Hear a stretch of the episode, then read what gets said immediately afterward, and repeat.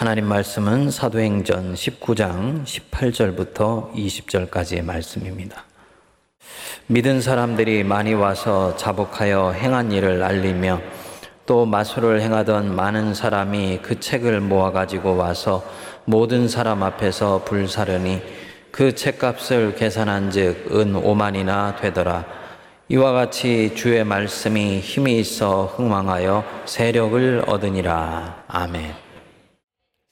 오늘은 우리 한국교회가 3.1절 기념주일로 지키는 날입니다. 성도들 중에는 1919년에 일어난 사건, 그것도 지금으로부터 105년 전에 일어난 한국 사회의 한 사건을 왜 교회가 그토록 열심히 지키는지 고개가 갸우뚱해지는 분들도 계실 것입니다. 교회 지킬 절기가 많고 신앙이 자라기 위해 챙겨야 되는 행사들도 많을 텐데 왜 한국 교회가 이런 해묵은 옛 사건을 절기로 지키는가 하는 의문이지요. 이유가 있습니다. 한국 기독교 역사상 가장 위대한 교육 운동, 교회 운동 또는 선교적 성과를 꼽으라 하면 한국 교회 사가들은 주저하지 않고 3.1 독립 만세 운동을 꼽습니다. 일제 만세를 부른 사건이 선교운동인가? 라고 생각할 수도 있습니다만, 선교에는 직접 선교와 간접 선교가 있습니다. 직접 복음을 들고 나가서 전도하고 선교를 하는 것도 선교지만, 예수의 예자도 꺼내지를 않는데, 교회나 교인들이 하는 일이 그 사회에 선한 영향력을 끼쳐서 사회가 더욱 정의롭고 사랑이 넘치는 세상이 되도록 하는 것. 요거 간접 선교예요. 이로 인해서 교회의 선한 영향력이 확대되어 가고 전도를 위한 잠재력이 커져가는 것. 선교입니다. 3.1운동은 이런 면에서 한국 교회의 간접 선교의 꽃이라고 할 수 있습니다. 103회 총회 주제가 부흥으로 민족의 동반자 되게 하소서였습니다. 이때 나왔던 주제 연구 시리즈에 따르면 1919년 3일 독립만세운동 당시 한국의 인구는 2천만 명 정도였습니다. 기독교 진영은 신구교, 그리스 정교들을 다 합쳐도 3,252개의 교회에 20만 명 혹은 많아도 30만 명 정도였습니다. 인구 대비 1에서 1.5%의 숫자입니다. 당시에 천도교 교세가 300만 명이었어요. 그러니까 이것에 비하면 10분의 1도 되지를 않았습니다. 그런데 아시는 대로 민족 대표 33명 중에 16명이 우리 기독교 신자였습니다. 당시에 이 민족 대표로 초대가 되었는데 서명을 하지 않았던 분들이 있어요. 비서명자 대표라고 하는데 48명 중에 절반인 24명이 기독교 목회자이거나 기독교인이었습니다. 그러니까 기독교인이 사회의 1% 정도지만 교회가 사회에서 지도력을 갖고 사회를 선도했었다는 뜻입니다.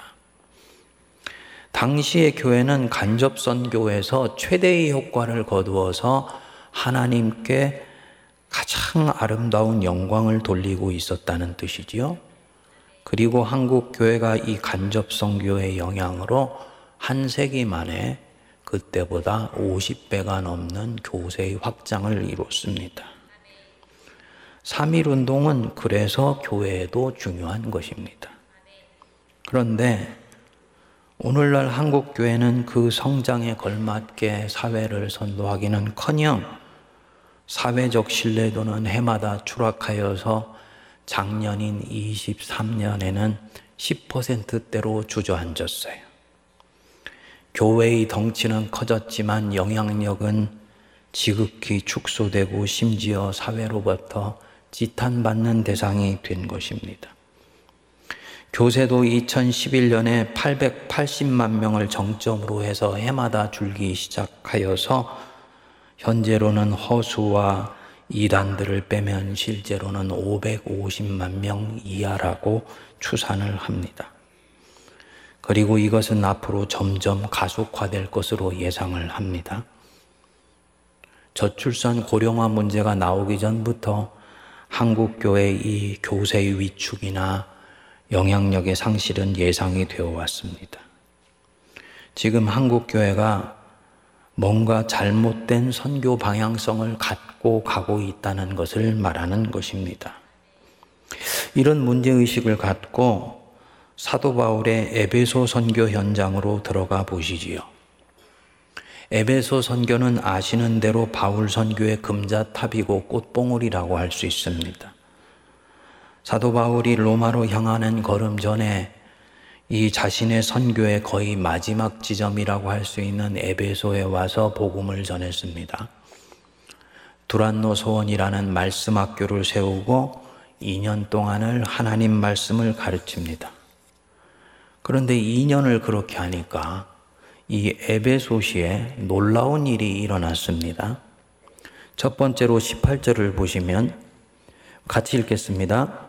믿은 사람들이 많이 와서 자복하여 행한 일을 알리며 예수 믿은 사람들이 찾아와서 이전의 악한 삶을 스스로 고백하고 돌이키는 거예요.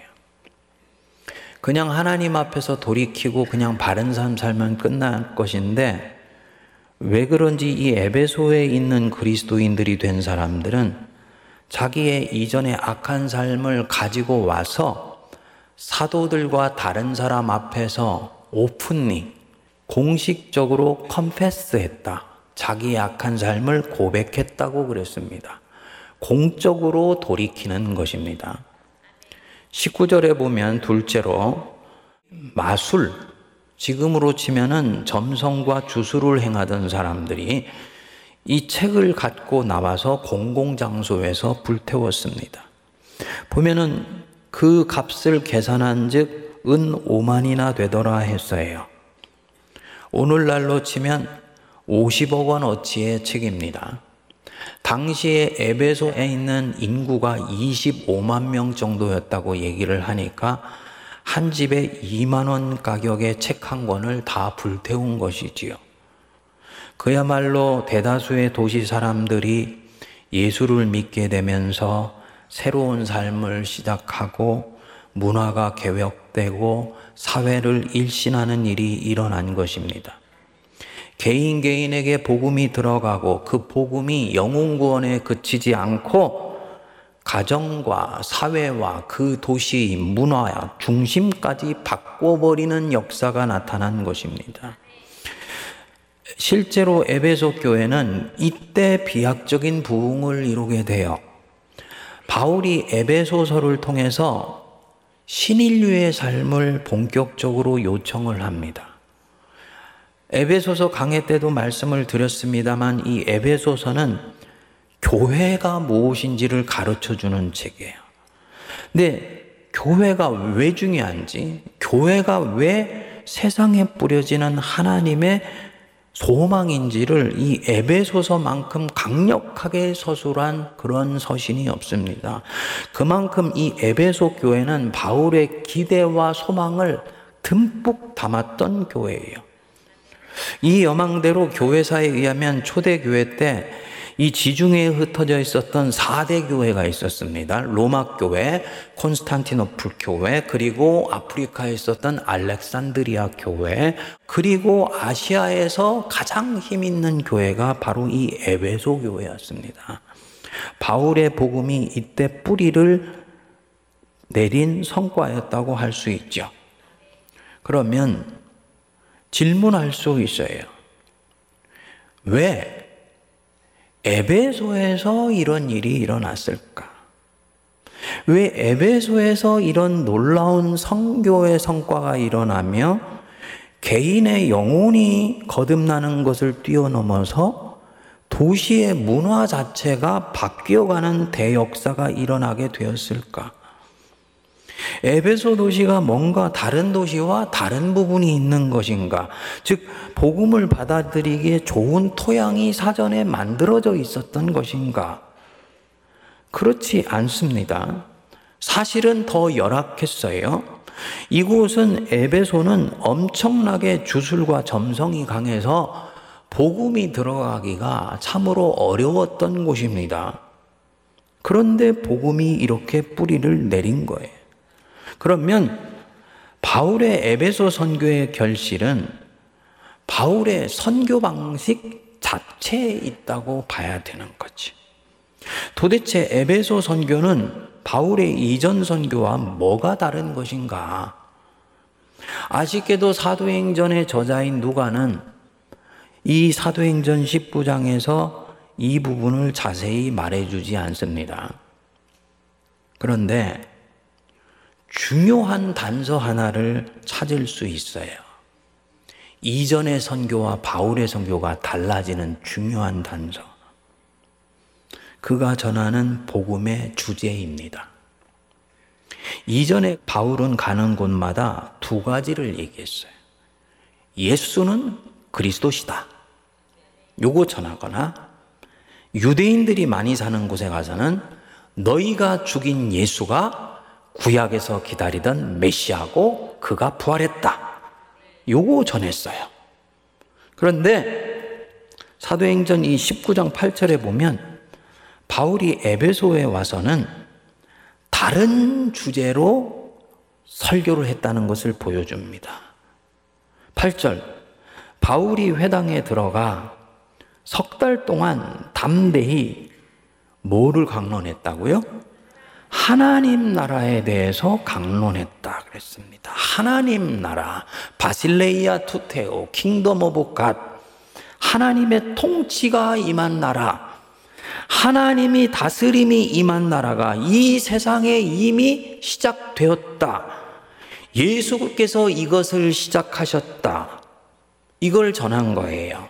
그분이 기적을 베푸시고 죽으시고 부활하신 것은 하나님의 나라가 이 땅에 도래했다는 것을 보여주는 표징이다. 이 바울 선교에서 처음 나오는 단어입니다. 처음으로 여기에서 하나님 나라 복음을 전하기 시작한 거예요. 그리고 그 뒤에 바울의 몸에서 손수건이나 물건을 가져다가 병든 사람의 몸에 얹으니까 악귀가 떠나가고 질병이 나았어요. 이전에 예수 믿으세요. 구원받습니다. 라고 전했을 때는 병든 사람이 질병이 났고 악귀가 떠나면 아, 주님이 나를 이렇게 만져주셨구나. 감사하다. 하고 끝났습니다. 근데 하나님의 나라를 전했더니 이들이 이 사건을 다른 각도에서 받아들인 것입니다.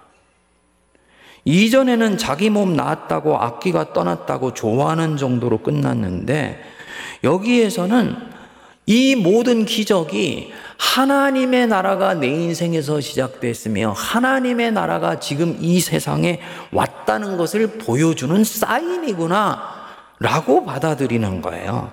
신학적으로 굉장히 중요한 대목입니다. 무슨 얘기냐 하면 한 개인의 구원이 하나님의 나라라는 보다 크고 희원한 전망 속에서 자리매김했다는 얘기입니다. 그러니까 사람들이 예수를 믿으니까 내면의 구원에 그치지 않아요. 자기가 하던 일에서 하나님 보시기에 안 좋은 일이 있으면 회개하고 돌아서는 겁니다. 주술과 점성으로 먹고 살던 사람들, 예수 믿고도 주술과 점성으로 먹고 살면 돼요. 그런데 하나님의 나라의 복음을 듣고는 다르게 반응하는 거예요. 이거는 하나님의 통치를 받는 경제 생활이 아니지 라고 생각하고는 그런 잘못된 경제 활동을 기꺼이 포기하는 일이 나타나는 것입니다. 복음으로 삶의 방식 자체가 달라지고 문화가 달라진 것입니다. 20절에 보면 누가가 이 에베소 선교를 한마디로 요약을 합니다. 우리 같이 한번 읽어보겠습니다. 이와 같이 주의 말씀이 힘이 있어 흥왕하여 세력을 얻으니라. 에베소에서 하나님의 말씀은 힘이 있었다. 이 힘, 헬라어로 크라토스, 통치권이에요. 군사적인 용어이고요. 정치적인 용어입니다. 에베소에서 하나님의 말씀이 비로소 통치권을 얻게 되었다. 단순히 인간 영혼만 장악하고 천국 갈 수 있는 티켓 얻은 것으로 끝나는 것이 아니고 이 에베소시에서는 하나님의 말씀이 백성들 속에 통치권을 갖게 되어서 말씀과 말씀에서 나오는 진리가 사람들을 직접 다스리게 되었다. 당연히 사람들을 다스리니까 이 사람들이 만들어내는 문화, 정치, 종교 생활, 경제 생활도 통치권을 말씀이 갖게 되는 것입니다. 그래서 주술과 점성으로 밥 먹고 살아가던 사람들이 나와서 스스로 자기 책을 불살라요. 하나님의 통치권을 받아들인 것입니다. 바울이 하나님 나라를 가르친 데서 온 결실입니다. 성도님들, 예수 믿고 구원받으세요. 라는 이 복음도 중요하지만 사실은 이것은 복음의 시작입니다. 이게 전부가 아니에요. 모든 그리스도인과 교회의 궁극적인 목적은 뭐냐? 하나님의 크라토스, 하나님의 통치권이 이 땅에 오게 하는 거예요. 주님이 반복해서 가르치신 것이 무엇이냐? 크라토스 통치권 하나님 나라예요. 때가 찼고 하나님의 나라가 가까웠으니 회개하고 복음을 믿어라. 예수님의 제 일성이 하나님의 크라토스, 하나님 나라세요. 얘들아 천국은 이와 같으니 밭에 감추인 보아와 같다. 농부가 자기 밭에 심은 겨자씨 하나과 같다. 하나님의 나라는 농부가 씨를 뿌리는 것 같아서 어떤 것은 길가에 어떤 것은 가시덤불에 어떤 것은 좋은 옥토에 뿌려지는 것과 같다. 반복해서 하나님의 나라를 가르치셨어요. 너희는 기도할 때 이렇게 기도하여라. 나라의 임하옵시며 하나님의 나라가 이 땅에 오게 해달라고 기도해야 된다. 너희를 부른 것은 그것의 시작이다. 너희 영혼의 구원은 하나님의 나라가 내면에서 시작해서 밖으로 흘러가기 때문이지 내면 구원이 끝이 아니다. 이 뜻입니다. 이 성경 66권의 비전이 결국은 하나님의 나라입니다. 계시록 21장에 보면 하늘에 있는 거룩한 성 예루살렘이 땅으로 내려온다 그랬어요. 그래서 하나님이 자기 백성의 눈에서 눈물을 닦아 주신다 그랬습니다. 내가 봄에 거룩한 성 새 예루살렘이 하나님께로부터 하늘에서 내려오니 하나님의 나라가 역사의 마지막에 완성되는 것을 환상으로 보여주시는 거예요. 엄청난 영적 비전입니다. 이런 측면에서 보면 예수 믿고 구속고 죄사함 받는 것은 이제 시작이죠. 성도가 교회에서 예배드리고 끝에 목사가 축도를 하지 않습니까? 이 예배학적으로 이 축도는 파송이에요. 이제부터 다시 모일 때까지 성도들을 하나님 백성으로 세상의 생명의 씨앗으로 파송하는 거예요. 직장으로, 가정으로, 선교사로 파송하는 거예요. 자기 일터로 파송받아서 갑니다. 그 걸음에 하나님의 은총이 임하게 해달라고 지금 축도하는 것입니다. 왜 이렇게 하냐? 일터로 가고 가정으로 가서 거기에 하나님의 나라를 세우라는 것입니다. 이게 성도의 본업이고 성도의 본래 부르심이에요. 개신교의 핵심 진리 중에 교회론 중에 하나가 바로 이 부분이에요. 그래서 만인 제사장설이 나오게 된 거예요. 목사가 교회에서 목회자로서 목회하는 것이나 성도가 세상 방법권에서 하나님이 파송하는 직장 선교사로서 주님 일에 일하는 것이나 조금도 무게감에 있어서는 차이가 없다. 만인 제사장설을 정치적인 인형으로 목사하고 우리하고 똑같다. 이런 식으로 오해하는 것은 만인 제사 장소를 완전히 곡해하는 부분입니다. 양육하고 훈련하는 것도 바른 이런 이유입니다. 세상에서 하나님 나라가 이뤄갈 때 거친 세상에 쓸려가지 않고 세상을 이기게 하려고 영적인 근육을 키워주는 거예요. 인정하십니까? 저는 이 부분에서요, 우리 성도들을 아주 강하게 훈련하고 강하게 양육하길 원해요. 그래서 이 부분에서는 성도님들한테 양보 안 해요. 왜냐하면 그게 목사가 진정으로 세상을 살아가는 성도들을 사랑하는 길이라고 보기 때문입니다. 오늘부터 3040 목장 모임이 시작되지요. 그냥 모여서 좋고 행복하라고 하라는 것만 아닙니다. 복음으로 행복해져서 결국은 믿음으로 세상을 이기는 자들로 견고히 세워가는 거예요. 일찍부터 그들을 견고히 세워갈 때 20년, 30년 뒤에 한국교회 결정적인 근거지와 토대를 만들 수 있기 때문에 우리가 이 일에 투자하는 것입니다. 이 하나님의 크라토스, 통치권이 이 땅에 오게 하는 것이지요. 이게 교회의 비전입니다. 그래서 우리 선배 그리스도인들은 이미 105년 전에 교회의 힘이 아직 일천하여서 1%의 인구 퍼센트도 되지 않고 막 교회가 시작돼서 자기 힘 기르기도 버거운 때에 일제 총칼이 다스리는 것이 아니고 이 하나님이 내 나라 내 백성 통해 사랑과 정의로 다스리는 나라를 꿈꾸며 거리로 나왔던 것입니다. 당시에 하나님의 나라라는 단어는 단 한마디도 하지 않았지만 내용은 그야말로 하나님 나라의 비전이었습니다. 성도님들, 이 하나님의 말씀의 크라토스, 통치권이 세상 구석구석에 흘러 들어가게 하는 것은 교회 자신을 위해서도 굉장히 중요합니다. 교회는 그리스도의 몸이에요. 교회는 유기체라는 얘기입니다. 그러니까 교회도 하나의 생명이에요. 그러면 교회도 다른 생명처럼 교회를 둘러싼 생태계가 있어요. 이 생태계가 건강하고 활력 있게 유지가 되고 이 생태계가 교회에 대해서 친교회적이면 교회에 대해서 다시 말해서 우호적이면 그 안에 있는 교회도 아주 활력이 넘치고 점점 왕성해져 갑니다. 반면에 교회를 둘러싼 생태계가 점점 열악해져 간다. 교회에 대해서 자꾸 의구심 어린 눈빛으로 보기 시작한다. 그러면 지금은 교회가 아무리 강하고 세력이 커도 시간이 지나면 이 열악한 생태 환경으로 인해서 교회는 점점 시들어 갑니다. 처음에는 전도가 되지 않으니까 개척교회가 안 쓰게 되고, 그 다음에는 50명, 100명 단위의 교회가 말라가게 되고, 그 다음에는 200명에서 500명 되는 중경교회가 말라가게 되고, 10년, 15년이 지나가면 1000명, 2000명 되는 대형교회도 말라가게 되는 거예요.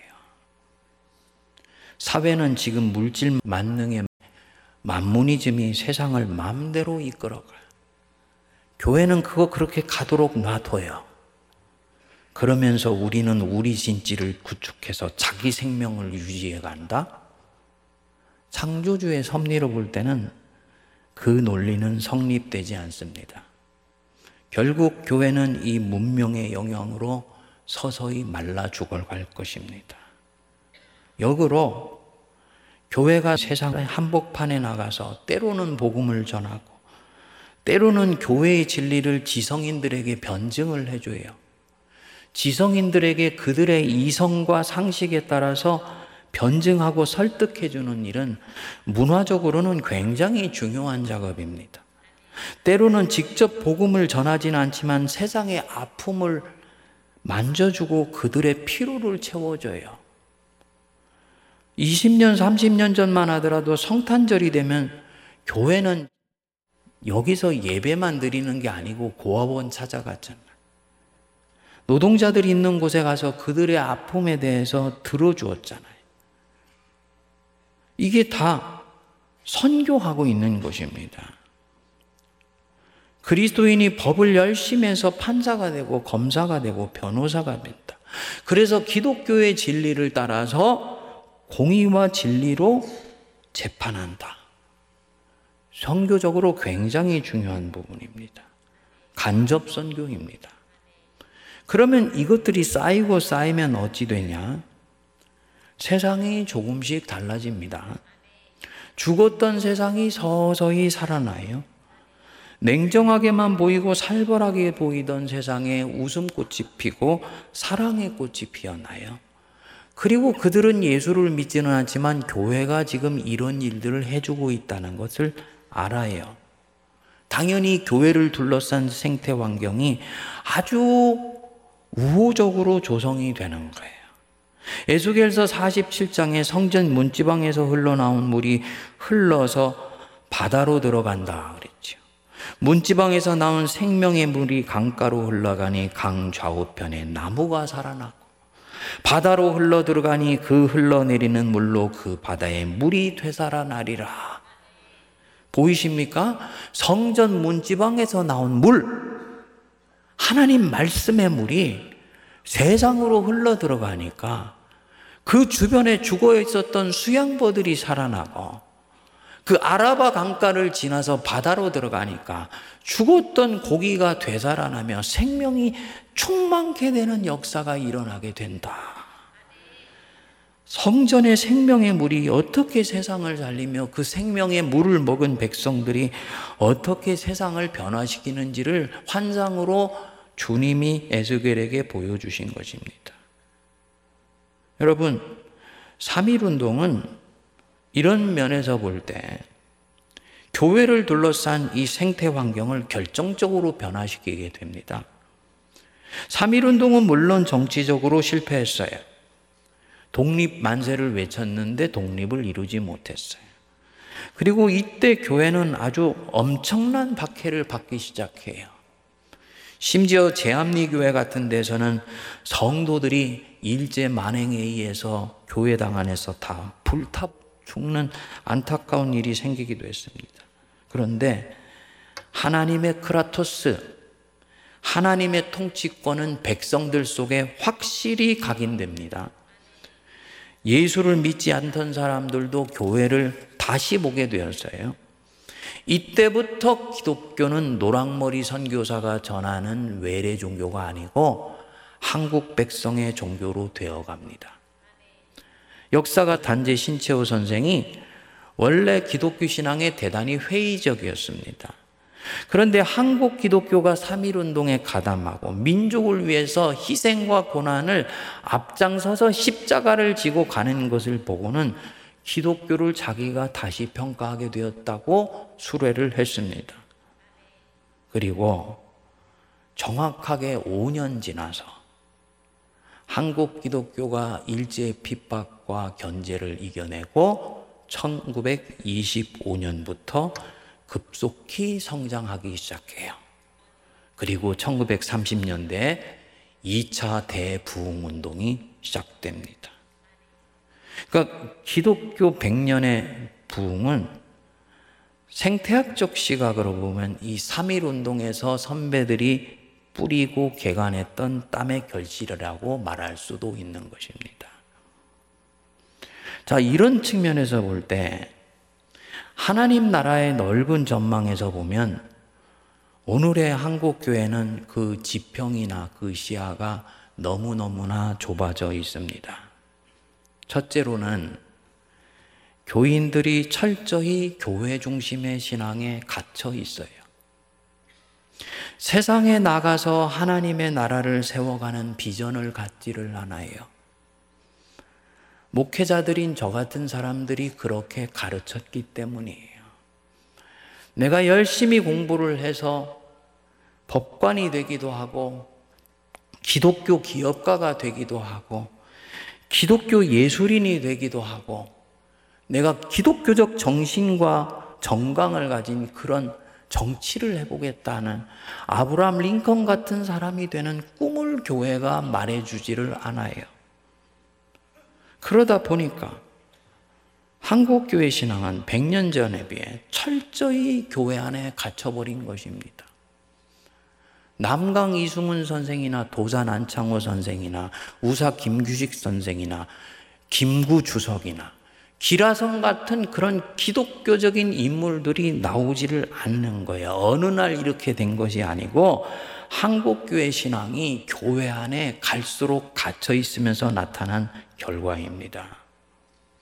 둘째로는 세상의 건강한 생태계를 만드는 일에 교회가 연합하고 일치하지를 못합니다.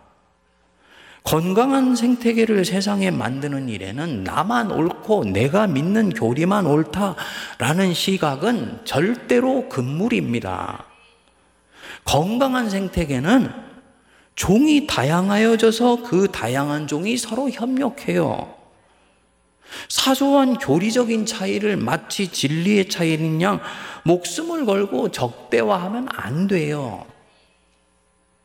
그런데 한국 교회 언제부턴가 들어와 있는 이 근본주의 신앙 흐름이 끊임없이 나와 다른 것은 악마로 취급하는 거예요. 그러다 보니까 지난 100년 동안 한국 교회는 계속 분열해 왔어요. 그리고 이 일에 속상하게도 우리 세문안교회가 속해 있는 장로교회가 앞장을 서서 장로교회는 분파만 해도 150개가 넘어요. 감사한 것은 우리 통합교단은 합동과 나뉘어지고 난 뒤에 단 한 차례도 분열한 적이 없어요. 이 하나님 나라의 비전을 통합적으로 갖고 있기 때문입니다. 이 분열주의적인 생각 때문에 결국은 세상 속에서 교회는 아니지만 간접 선교를 감당하는 좋은 기독교 기관들이 있거든요.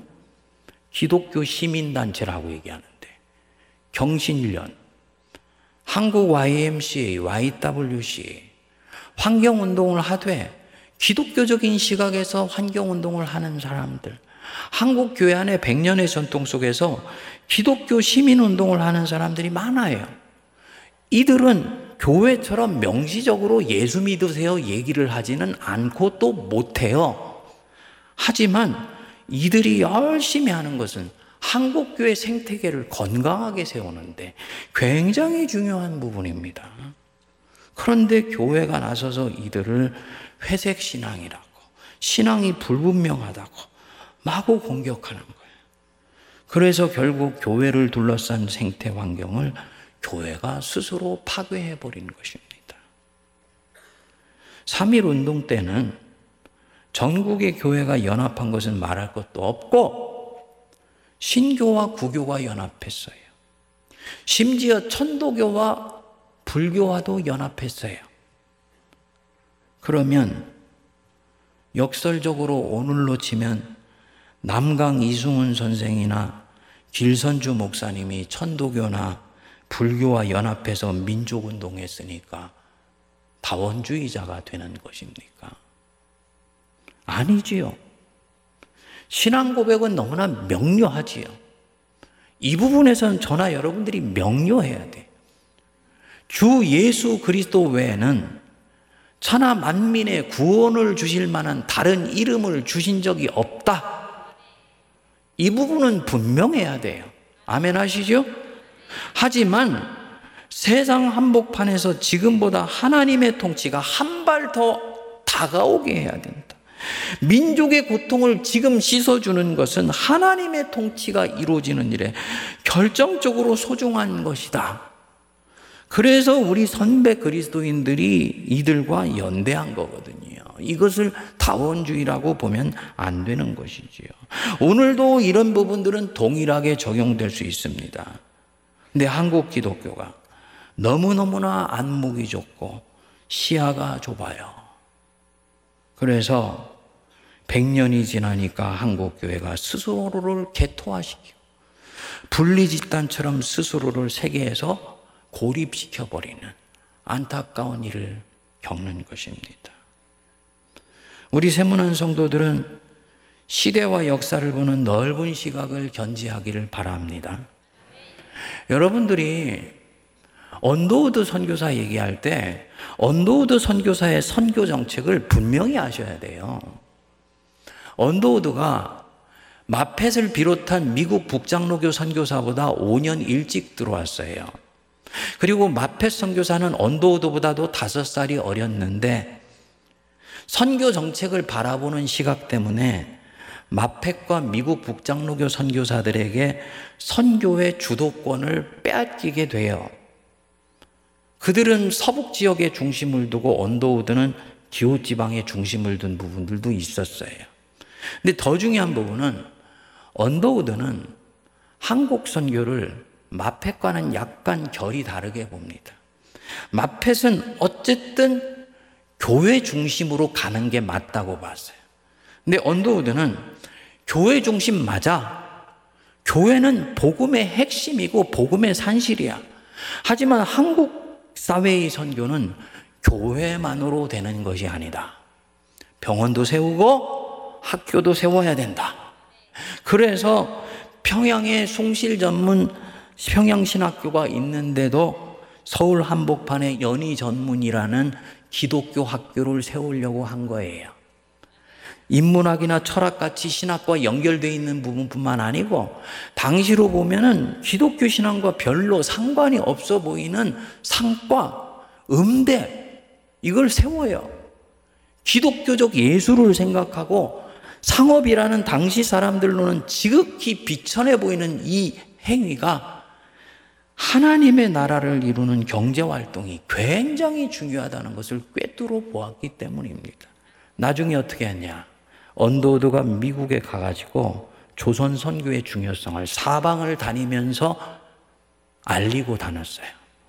Interseminary Coalition of Mission이라고 간 신학교 간 선교 연합체라는 걸 만들어 가지고 조선 선교사들 지원생을 모으게 됩니다. 그리고 대거 모아진 사람들이 결국은 호남 지방에 선교사로 투입되는데 이들이 주로 남장로교 선교사들이었어요. 1921년에 이 남장로교의 호남 선교가 본격화되는데 남장로교 선교사들이 언더우드의 선교 방식이 옳다고 여기고 교회와 학교와 병원이라는 삼각 트라이앵글로 호남 지방 선교에 나서게 됩니다. 전주에 있는 전주 예수병은 기전여고 대표적인 경우입니다. 빠른 속도로 호남 지역에 복음이 들어가기 시작하고요. 빠른 속도로 교회가 확장되는데 놀라운 것은 교회가 더하여 있는 일반 사회 사람들이 교회를 굉장히 좋게 보게 되는 거예요. 그래서 지금도 심지어 순천 같은 데 가면 자신이 기독교인이라고 고백하는 사람이 90%가 넘어요.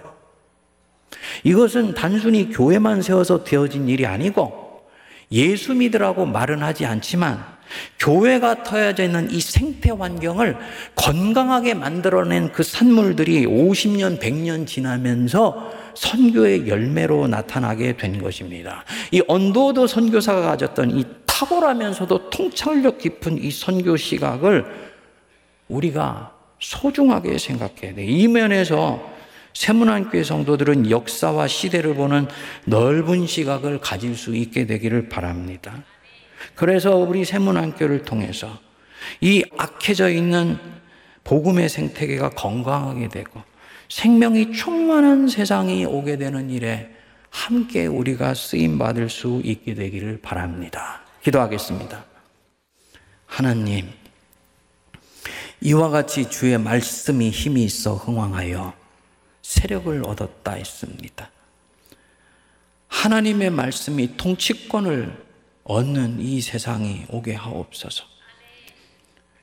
남북이 갈라지더니 동서가 갈리고, 계층이 갈리고, 문화에 의해서 노년과 젊은이가 갈리고, 결국은 남성과 여성이 갈려나가는 안타까운 분열의 역사를 반복하고 있습니다.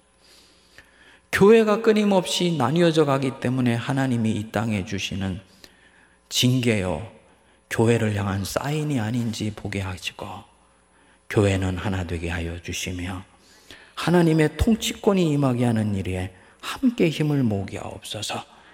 성도들은 열심히 세상 속에 나가 하나님의 통치권을 위해 선교사 역할 감당하게 하시고 목회자는 이를 위해 훈련 교관이 되어 성도들의 영적 근력을 단단하게 키워내어 그리스도의 군사여 그리스도의 삼손 같은 일꾼들로 세워가게 하옵소서 예수님 이름으로 기도하옵나이다. 아멘.